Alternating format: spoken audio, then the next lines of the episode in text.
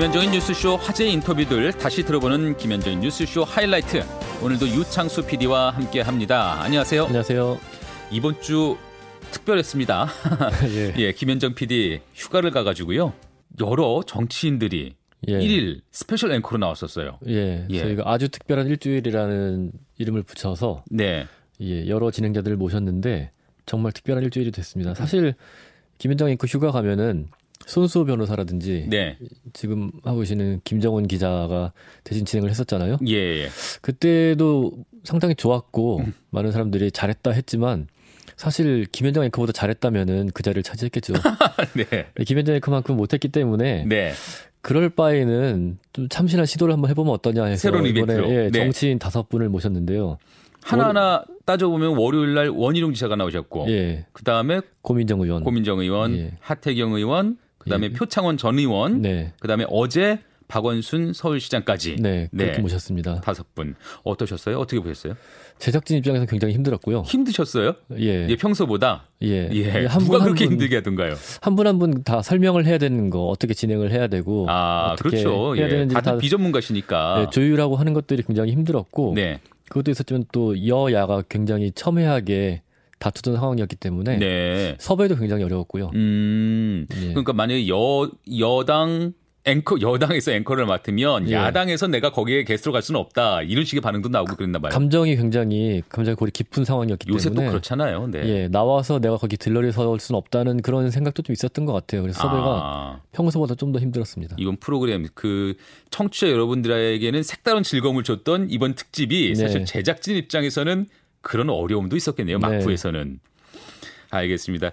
뭐 그러한 일주일간의 스페셜 특집을 마련했었는데 그때 있었던 인터뷰들 하나하나 좀 짚어보도록 할게요. 네. 일단은 코로나19 상황부터 짚어보지 않을 수가 없습니다. 음, 어제 어제 우리나라의 신규 확진자 수 63명이나 나왔어요. 이게 60명대로 넘어선 게 며칠 만에 다시 네. 60명대로 치솟은 건데 해외 유입 사례를 빼고도 쉰두 명이나 됐고요. 지금 네. 지역사회 감염이 어느 한 지역에만 국한된 게 아닌 것 같아요. 뭐 서울, 경기, 뭐 대구, 광주 뭐 말할 것 없이 전국적으로 지역적인 산발적 감염이 이어지는 네. 것 같아서 걱정이 큽니다. 예. 보통 우리가 처음 코로나가 크게 퍼졌을 때를 대구에서 신천지에서 굉장히 많은 확진자가 나왔을 때부터 심각해졌다고 기억을 하고 있는데 네. 그때만 해도 신천지라는 특수한 상황이 있었고요. 그러니까요. 그다음에 예. 본격적으로 우리가 좀 긴장했던 건 수도권이었죠. 음. 근데 그 수도권 확산을 넘어서 이제는 말씀하신 것처럼 대전을 갔다가 광주를 갔다 이제는 전국에 산발적으로 벌어지고 있는 상황이 됐기 때문에 네. 우리가 좀 방역에 구멍이 좀 난 거 아닌가. 이제는 또 우리가 막을 수 있는 그 지역적으로 막을 수 있는 단계를 넘어선 게 아닌가 하는 우려도 되고 있고요. 전국적으로 좀 심상치 않은 상황들이 좀 보이고 있는 게 이번에 퍼진 곳들을 보면 또 교회, 사찰, 뭐 요양원, 오피스텔 이렇게 굉장히 사람들이 많이 모이는 곳마다 다양하게 보이고 있거든요. 네, 사람들이 모이는 곳이라면 어디든지 터지는 것 같아요 지금. 예, 그러다 보니까 이걸 효과적으로 막으려면 어떻게 될지 굉장히 고민이 깊어지는 상황이었습니다. 네, 이런 상황에서 마침 어제 어, 정은경 질병관리본부장님이 인터뷰에 나와주셨어요. 예, 정은경 본부장이 어, 코로나 초기에 네. 저희 인터뷰를 한번 하신 후로는 그 방역에 굉장히 집중을 하면서 브리핑 외에 인터뷰는 계속 거절을 해왔거든요. 네, 네. 그래서 뭐 모든 언론에서 모시고 싶은 분이 1순위 대통령보다도 정은경이 먼저다 뭐 그런 얘기를 할 정도였는데 네. 이번에 박원순 서울시장이 진행을 맡으면서 특별히 시간을 내서 전화 인터뷰를 했고요. 음. 많은 이야기를 들려줬습니다. 네. 물론 바쁘신 걸 온 국민이 아는데 네. 또 궁금한 것들도 너무 많았거든요. 네. 제가 듣고 싶었던 그 인터뷰 내용 한번 들어보시죠. 그 어떤 점이 가장 힘드신가요? 이게 코로나19가 신종감염병이다 보니까 아직은 모르는 정보가 많아서 좀 불확실성이 있어서 좀 어렵고요. 또 아시다시피 이게 경증이나 무증상으로 감염이 되다 보니까 방역망으로 통제하기가 어려워서 그런 점들이 가장 어려운 것 네, 같습니다. 네, 그러니까 이 코로나19가 참 아주 교묘한 발 네, 요상한 놈입니다. 네, 네. 네. 지난 6월 중순에는 이대로 가면 한 달 뒤에 네. 하루 확진자가 800명 이상 발생할 수도 있다. 이렇게 네. 전문가들의 전망도 있었고요. 네. 어, 그런데 아직은 다행히 그런 상황이 오지는 않고 있습니다만은 네. 그래도 많은 전문가들이 2차 대유행이 온다. 네, 네. 이러고 계시는데요. 본부장님 판단은 어떠신가요? 저는 코로나19가 아직은 계속 현재 진행 중이라고 생각합니다. 근데 우리나라 국민들이 대부분 다 면역을 갖고 계시지 못하기 때문에 누구나 노출되면 감염될 수가 있기 때문에 백신 개발이 되기 전까지는 크고 작은 유행이 계속 지속될 거라고 보고 있고요. 네. 아무래도 이제 가을이 되면은 기온이 내려가면서 실내 활동이 많아지고 또 바이러스가 좀 더더 활동력을 가질 네네. 수 있기 때문에 유행의 규모가 더 커질 수는 있다고 보고 그거에 대한 네. 대비가 네. 필요하다라고 판단하고 있습니다. 그러면 그런 상황이 올 경우에 어떤 네네. 대비책을 마련하고 계신가요? 일단 정부 입장에서는 지금까지 저희가 해왔던 역학조사나 뭐 선제적인 검사 또 접촉자 관리 등을 지속하면서 어, 더 많은 환자가 생겼을 때 제대로 치료하기 위해서 의료 병상이나 인력을 확보하는 그런 확충 노력들을 계속하고 있고요. 네. 근데 이런 정부의 방역 대책만으로는 코로나19를 차단하기는 어렵다고 보고 네네. 있습니다. 어, 말씀드린 것처럼 무증상 경증이 많기 때문에 저희가 못 찾고 있는 그런 감염자들이 또 어디선가 감염을 전파시킬 수 있기 때문에 국민들의 네. 참여가 굉장히 중요한 상황입니다. 예. 늘 강조드리지만 일단은 첫 번째는 개인 방역이죠. 내, 내가 보호하는 거기 때문에 가장 중요한 마스크를 써서 호흡기로 바이러스가 들어오는 걸 막아주셔야 되고 손 씻기를 해서 손을 통해서 바이러스가 들어오는 거를 막아주는 개인 방역을 철저히 하도록 예. 계속 홍보하는 거하고요. 두 번째는 집단 방역입니다. 네네. 이게 어 이제 계속 말씀드린 것처럼 밀접하고 밀폐되고 아주 밀집한 그런 환경에서는 네, 이른바 3밀이라고 하죠, 그죠? 네네. 네, 그런 3밀이라는 환경을 최대한 줄여서 사람 간의 접촉을 줄이지 않으면 이 무증상으로 인한 전파의 연결고리를 끊을 수가 없거든요. 그래서 개인 방역 그리고 집단 방역 그리고 또 저희가 추진하고 있는 정부의 여러 가지 방역 조치들이 다 모두 다, 다 그런 유행에 대비하는 그런 대비책으로 중요합니다. 예, 정경 본부장님도 우리 국민들의 또 이 협력도 굉장히 강, 중요하다 이렇게 강조하고 계신데요. 사실 네. 저도 시민이 어 백신이다. 이런 얘기 네, 하고 있는데 그 네. 말씀이시죠? 네, 맞습니다. 네. 시민이 백신이십니다. 맞습니다. 근데 이제 네. 지난번에 그 어, 이태원 클럽 사태 때 보니까요. 네. 서울에서 약 37%가 무증상, 무증상 감염이더라고요. 그러니까 네. 그 비율이 점점 높아지고 있고 네. 그래서 이게 어, 참으로 걱정스러운데 깜깜이 네. 전파를 막기 위한 선제적인 조치 이거 어떤 게 있을까요? 일단은 저희가 그 확진자가 생기면은 굉장히 광범위한 역학조사를 통해서 이제 숨겨져 있는 감염원이 있는지 그리고 접촉자를 최대한 하루 이내에 찾아서 어 격리 등을 해서 추가적으로 전파되는 것을 막는 그런 노력들을 네 신속하게 시간 안에 해야 됩니다. 저희가 조사를 해보면 어, 한 사람이 두 번째 환자를 만드는데 한 3일 정도밖에 안 걸리거든요. 예, 예. 그러니까 그 안에 조사를 끝내지 않으면 또 다른 분이 다른 전파를 일으키기 때문에 예, 예. 그런 부분들을 최대한 차단해서 어, 저희 방역망 안에서 관리하는 그런 노력들은 지금보다 이제 더 열심히 강화하는 게 필요하겠고요. 예. 그 밖에는 이제 방역의 사각지대나 아니면 요양시설 등의 그런 고위험 어르신들이 계시는 그런 집단에 대해서는 좀 더 주기적인 그런 검사나 이런 걸 통해서 어, 감염자를 찾는 노력 이런 것들을 예. 좀 같이 하는 게 필요하다고 생각합니다. 본부장님 아까 그 말씀하셨는데 감염병 현장에 지금 의료진들이 참 여러 가지 어려우시고 그런데요. 네. 그 이걸 확충해 드리는 것 외에 네. 특별히 뭐 필요한 지원이 뭐가 있을까요? 일단은 양적으로 충분한 인력을 확보하는 게 제일 중요한데 그게 어렵고요. 네. 그리고 또 안전하게 근무하실 수 있게끔 시설이나 장비들을 최대한 지원하는 거 그리고 이제 어, 경제적인 보상뿐만이 아니라 국민들께서 응원해 주시고 격려해 주시는 게 굉장히 큰 힘이 된다고 그래서 네. 그런 부분들이 좀 종합적으로 지원이 돼야 될 거라고 음, 예, 생각합니다. 그 본부장님. 네. 정말 이 코로나19 사태가 참 지겹고 힘듭니다. 우리 모든 국민들이 그렇게 느낄 텐데요. 네. 이거 끝나고 나면 본부장님. 네. 뭐 제일 하시고 싶어요? 일단 일상으로 돌아가고 싶습니다. 일상으로. 네, 국민들께서도 그러시는 것처럼 네. 저희도 예전에 일상이 얼마나 소중했는지를 깨닫는 것 같습니다. 네. 정은경 질병관리본부장님의 인터뷰였는데 이 인터뷰 진행은 박원순 서울시장님이 하셨고요. 예.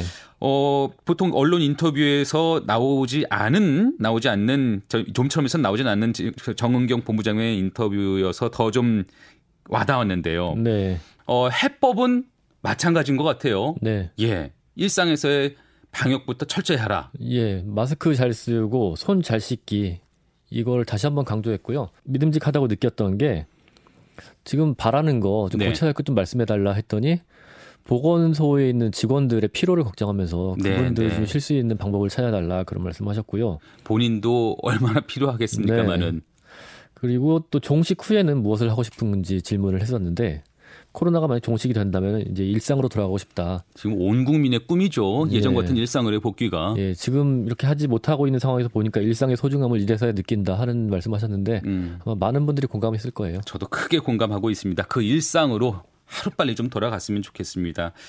요새 한반도 상황에 대한 관심도 높죠. 어, 네. 어, 문재인 대통령이 트럼프 대통령 임기 내에 이번 임기 내에 북미 정상회담을 다시 한번 추진해 보겠다 이런 의지를 밝혔는데 이와 관련해서 문정인 대통령 그 통일 외교안보 특별보좌관 역시 이번 인터뷰에 나오셨어요. 예, 어제 박원순 시장의 진행에 인터뷰를 했는데 지금 굉장히 엄중한 상황인데 지적되고 있는 게 외교 안보 라인에 문제가 있는 거 아닌가 하는 지적들이 계속 나와요. 그랬죠. 네. 그러다 보니까 뭐 통일부 장관은 이미 사임을 했지만 통일부 장관뿐 아니라 안보실장이나 국정원장도 교체설이 전면적인 외교 안보 라인의 재편 얘기도 나오고 있잖아요. 예. 그런 상황에서 대통령이 문재인 대통령이 북미 정상회담을 추진하겠다, 내가 노력하겠다 그런 말씀하셨기 때문에 그걸 어떻게 해석을 해야 되는가 이런 엄중한 상황에서 그게 가능한 일인가 네. 또 가능하다면 어떤 방법을 사용할 것인가에 대해서 질문을 한다고 하면은 누구에게 질문을 할지가 굉장히 애매한 상황이거든요. 네. 근데 문정인 특보 같은 경우에는 굉장히 오랫동안 대통령의 외교 안보 그 정책에 조언을 했던 분이고 지금도 또 활발히 활동하고 있기 때문에 네. 지금 이분의 입장을 그 이분의 생각을 들어본다는 게 대통령의 의중을 이해하는 데 좀 도움이 될 것 같아서 인터뷰를 마련했습니다. 지금 현재 미국의 외교안보 정책이 어떻게 돌아가는지도 이분만큼 잘하는 사람이 또 없을 것 같아요. 네. 국내에서. 그래서 모셔봤는데요. 문정인 대통령 통일 외교안보 특별보좌관의 인터뷰 내용 들어보시죠. 그 사실 남북 관계는 또 북미 관계로부터 큰 영향을 받지 않습니까? 그래서 지금 네. 문재인 대통령께서 7월 1일 북미 정상이 만날 수 있도록 최선을 다해 노력하겠다 이렇게 말씀하셨는데 이게 가능할 것 같습니까? 네, 그, 뭐, 하여간 우리가 외교 정책이라고 하는 것은 뭐 주어진 외부적 여건에 따라서 그냥 수동적으로 하는 방법도 있겠지만 여건은 어렵지만 그걸 극복해 나가는 방법도 있을 텐데요. 그러나 시장님께서 지적하셨듯이 남북 관계라고 하는 것이 북미 관계에서 상당히 좌우되기 때문에 하여간 11월 미국의 대선이 있긴 하지만 아, 트럼프 대통령이 그 전이라도 결국 아, 북측하고 어떤 형태의 뭐 접촉이나 회동을 한다라고 하면 상당히 긍정적일 거예요. 그러니까 이런 게 이제 그 이런 게 어떻게 대두되는 게 그 미국의 그 national interest라고 하는 상당히 그 영향력 있는 그 잡지가 있는데 거기에 이제 그 책임 편집인이 주장 이런 주장을 했죠. 결국에 네. 아 미국이 지금 중국이 부상을 다루기도 힘든데 아, 북한까지도 적대적으로 했었을 때 이 미국이 둘을 다 감당할 수 있느냐. 그러려면 사실상 오히려 북한하고선 좋은 관계를 맺어야 된다. 그러면서 결국 북미 정상회담도 해야 되는 것 아니냐. 이런 주장을 하기 시작했는데 그게 워싱턴에 조금 이제 영향을 미치는 것 같아요. 그리고 미 국무부에서도 아, 하여간 북미 간의 이제 대화 가능성은 열려 있고 더 보다 적극적으로 나서겠다.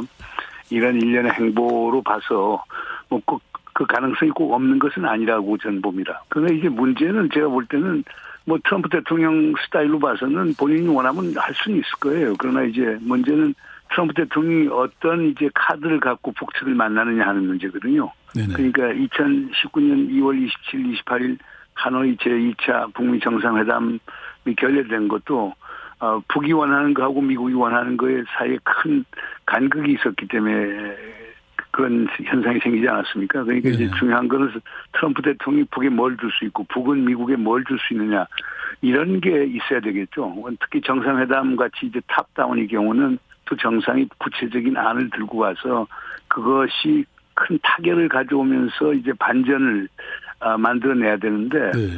그 점, 그 부분에 제가 지금 확실치가 않습니다. 예. 뭐 만날 수는 있다고 봅니다. 그러나 네. 이제 무엇을 주고 뭘 교환하느냐가 중요하겠죠. 예. 한반도 운전자론이 뭐 강대국, 미국이나 중국 같은 강대국을 우리의 국익에 따라서 좌지우지하겠다는 운전자론이라기보다는 운전자론의 기본은 한반도의 운명을 결정하는데 우리가 주도적 역할을 하겠다는 거거든요. 네. 지극히 당연한 접근 방법입니다. 그런데 그걸 많은 분들은 마치 뭐 우리 국력도 없는데 뭐 외교적 능력도 없는데 우리가 운전자로 될수 있어 이렇게 비아냥거리는데. 저는 그건 상당히 잘못된 접근이라고 봅니다. 그러니까 우리가 자신감을 가져야 된다는 말씀이네요. 아, 한반도 운명을 좌우하는데 아 우리가 중심축에 서야 되고 우리가 주도해야 될 것 아닙니까?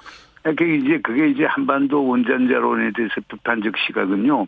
아 한반도 운명은 강대국에서 결정된다는 세력빈적 결정론 이게 우리 사회에 너무나 깊숙이 박혀져 네. 있는 겁니다. 그래서 우리 운명은 우리가 결정하지 못하고 주변의 강대국 또는 멀리 있는 강대국 결정한다는 이런 어떤 그 인식 때문에 생긴 거라고 보는데요. 저는 그거는 좀 꼭 바꿔야 될 거라고 저는 봅니다. 네, 문정인 특별 보좌관의 인터뷰였습니다. 마찬가지로 박원순 서울시장님이 스페셜 앵커로 진행을 맡아주셨고요. 어, 북미 가능, 북미 회담 가능성 없지 않다. 네. 예, 적지 않다 말씀해 주셨고 음. 또 볼턴 회고록에 대해서도 나름의 평가를 해주셨네요. 예, 그리고 재미있는 게 문정인 특보와 인터뷰를 진행하고 있는 도중에 속보가 하나 들어왔었는데 네. 그 문제의 그 볼턴 네. 전 보좌관이 트럼프가 정말 공경에 처하면은 북미 회담 할 수도 있다. 음. 트럼프는 그런 사람이다. 볼턴마저도 회담의 예. 가능성을 높였어요. 예, 그런 속보가 들어와서 좀 더 흥미로운 인터뷰가 됐던 것 같습니다. 네. 어, 그런가 하면요. 대북 확성기 납품 관련 비리 의혹을 제기했던 내부 고발자가 있었거든요. 네. 이분과의 인터뷰도 눈에 눈길을 끌었습니다.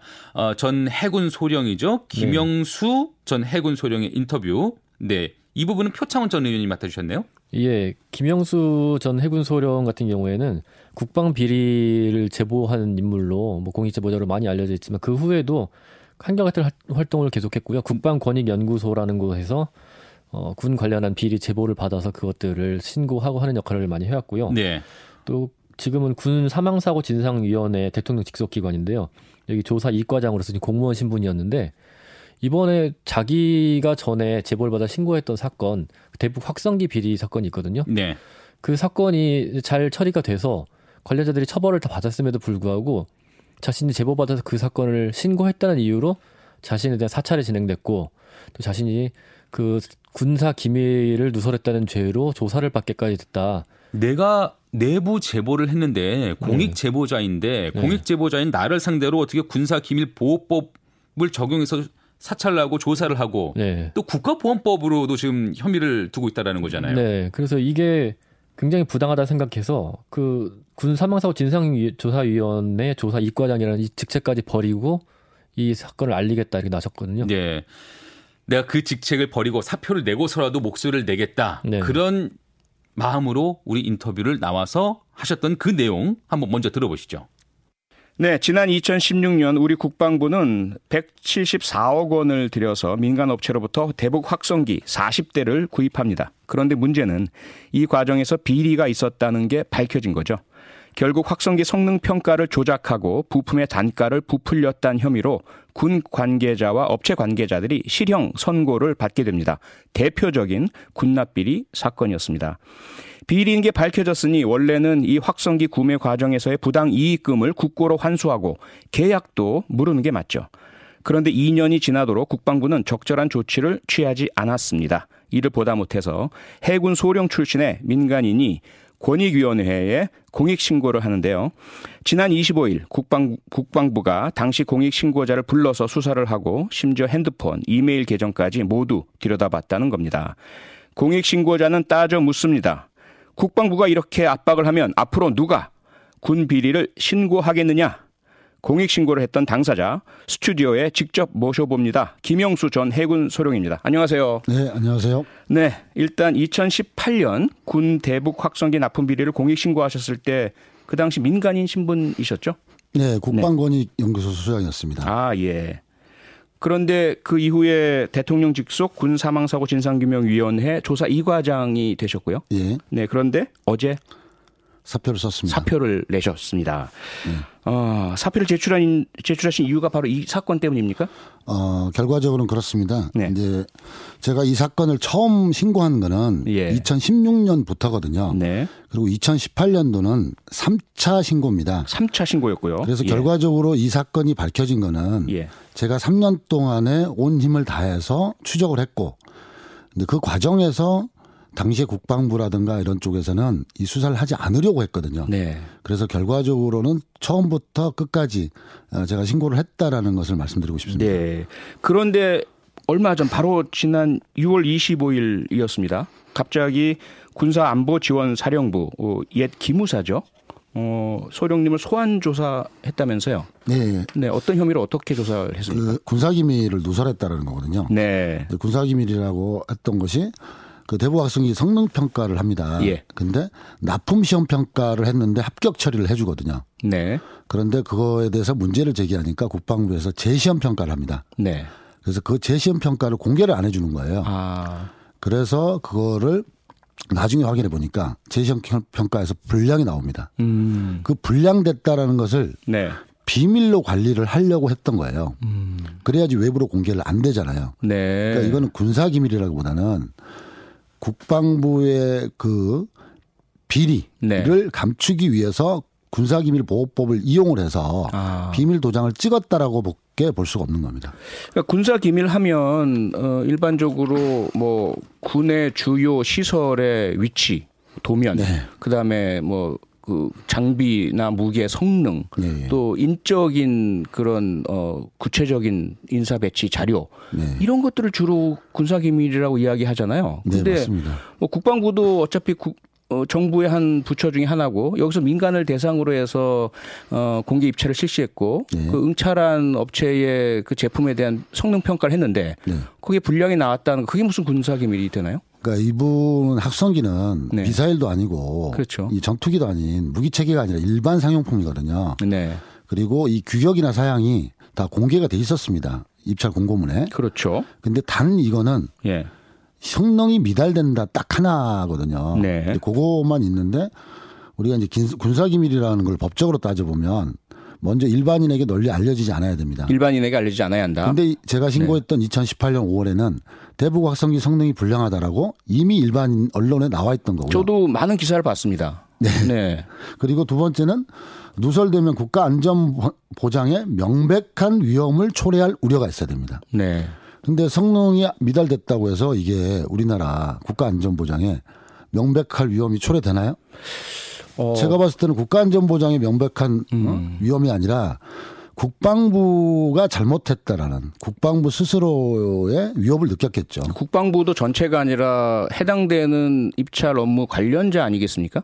근데 이게 네. 좀 상당히 여러 부처가 관련돼 있습니다. 아, 예. 단독적인 게 아닙니다. 이제 아하. 군납이나 방산비리는 상당히 복잡하게 얽혀 있거든요. 아. 그리고 이게 처벌이 대상이 되려면 네. 누설돼야 되거든요. 누설. 네. 예, 예, 예.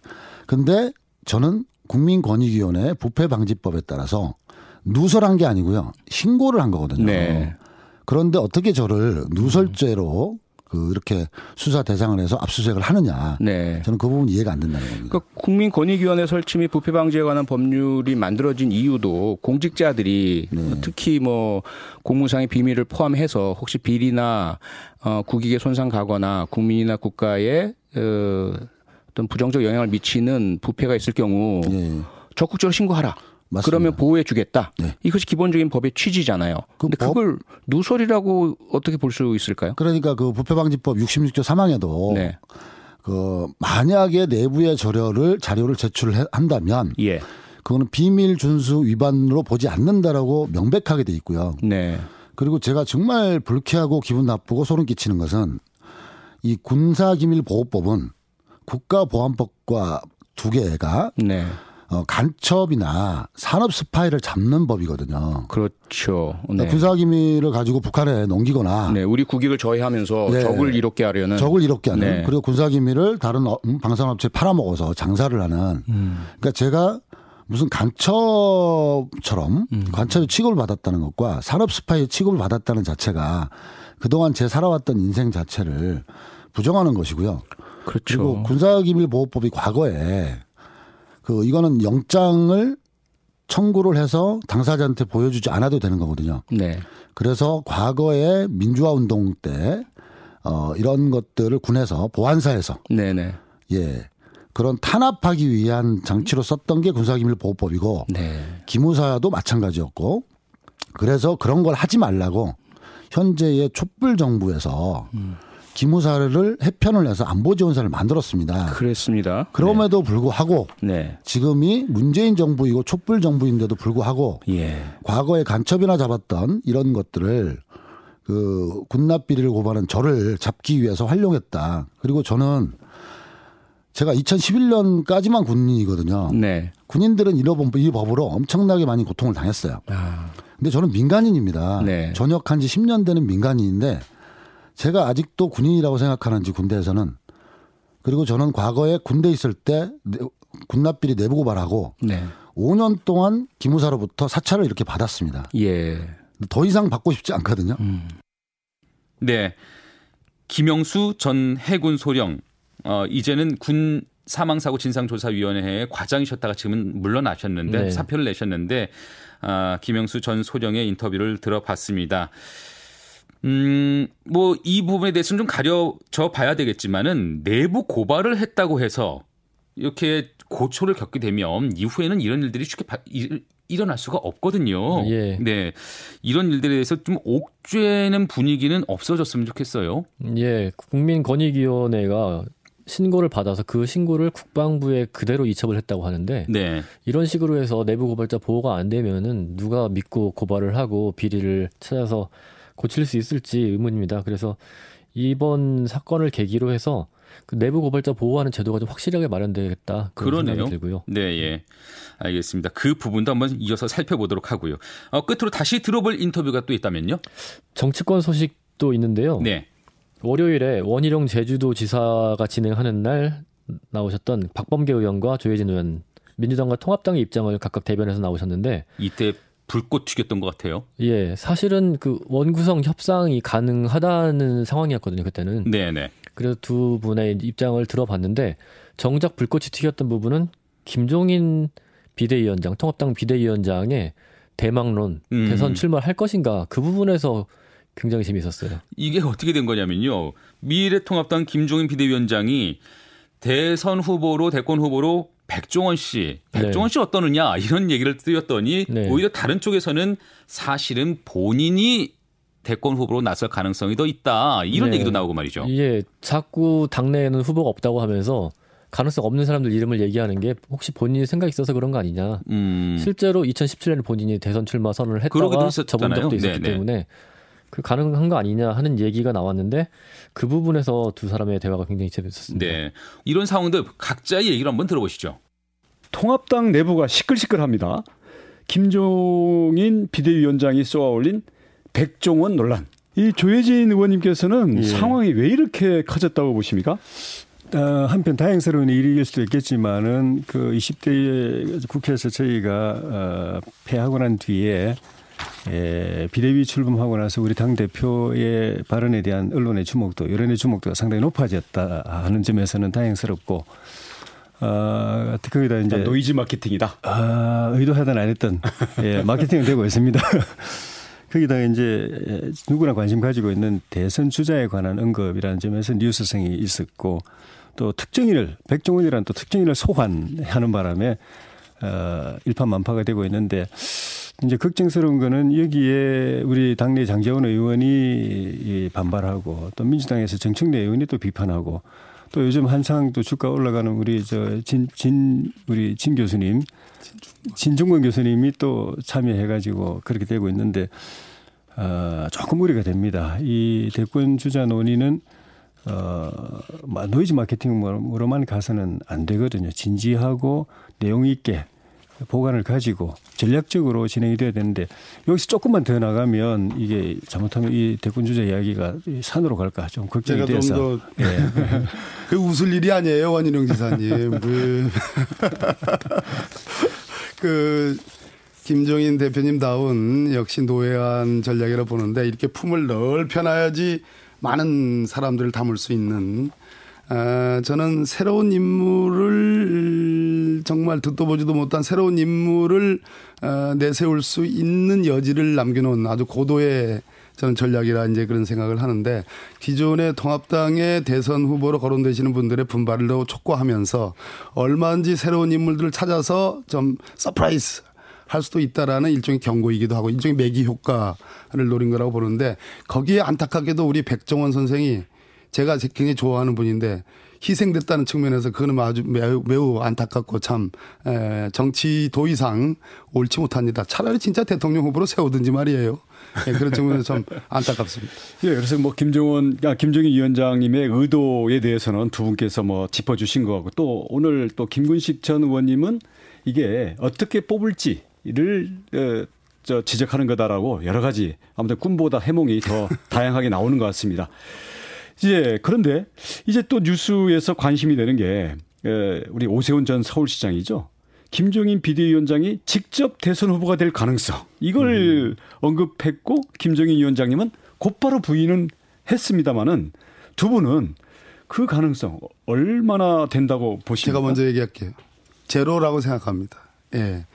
에, 그분 생각이야 뭐 그 어찌 알겠습니까? 사람의 마음의 깊은 속을 그러나 시대 정신에서 그렇게 된다면야 저희들 입장에서는 참으로 그것은 thank you라는 생각이 드는데 그분 스스로가 시대 정신을 모를 리가 없는 거고 아까 말씀드렸듯이 어찌됐든 새로운 인물들을 발굴하고 그럼으로써 기존 후보들 간의 어떤 치열한 경쟁을 통해서 어, 국민들이 저희들 민주당에 많이 이렇게 쏠려졌던 시선을 어, 다시 돌려가기 위한 고도의 책략이다 그렇게 생각합니다. 네, 조해진 의원님. 저는 개인적으로는 김종인 위원장님이 본인이 우리 미래통합당의 대권 후보가 되거나 또 출마할 가능성에 대한 마음이 없지 않다고 생각합니다. 오, 이분이 올해 우리 나이로는 80 하나인데 만으로 80이신데 그 연세에 어떻게 감히 그런 생각 그러실지 모르겠는데 3년 전에 이분이 대통령 출마 선언을 하신 분이에요. 음. 2017년 대선 때 4월에 음. 여의도 중소기업회관에서 대선 출마 선언을 하신 분이 그런데 마, 그 마음이 있으신 분인 거예요. 다만 이제 그 가능성이 있느냐 하는 부분에 있어 가지고는 어, 본인도 아마 그 그런 부분 느끼실 거예요. 40대 경제 전문가로 이야기를 했을 때는 그게 이슈를 촉발하기 위한 측면도 있지만은 일정 부분 시대 분위기 우리 국민들의 바램을 또 그 반영한 부분도 있거든요. 그만큼 젊어져야 되고 또 전문성이 있어야 되고 하는 그런 것이기 때문에 또 우리 국민들이 아무리 어려워도 어 80대 되신 분을 대통령으로 모시 모시겠다고 어 생각하기에는 예. 아니 뭐 80대도 될 수는 있, 예. 지만 예. 뭐저 그, 그럴 수는 있지만은 예, 국민들이 그래도 좀 더 젊은 사람을 찾고 있다. 네, 원희룡 제주도지사가 스페셜 앵커로 진행했던 네. 박범계 더불어민주당 의원 또 조해진 미래통합당 의원 그 두 분의 토론이었습니다. 네. 네. 이제 국회가 다음 주면은 문을 열기는 여는 것 같아요. 네, 통합당이 국회 복귀를 선언했기 때문에 열긴 열 텐데 거기서 논의가 어떻게 진행이 될지 정말 협조적으로 이런 뭐 여러 가지 위기 상황을 헤쳐나갈 방법을 마련할지 아니면 또다시 국회 안에서 싸우게 될지 그건 좀 지켜봐야 할 것 같습니다. 네, 제1야당 일단 국회로 복귀를 하기는 하는데 협치가 이루어질 가능성은 아직은 좀 난망해 보이네요. 네. 알겠습니다. 오늘 말씀 여기까지 들을까요? 예, 감사합니다. 네, 지금까지 김현정인 뉴스쇼 하이라이트 유창수 PD와 함께 했습니다.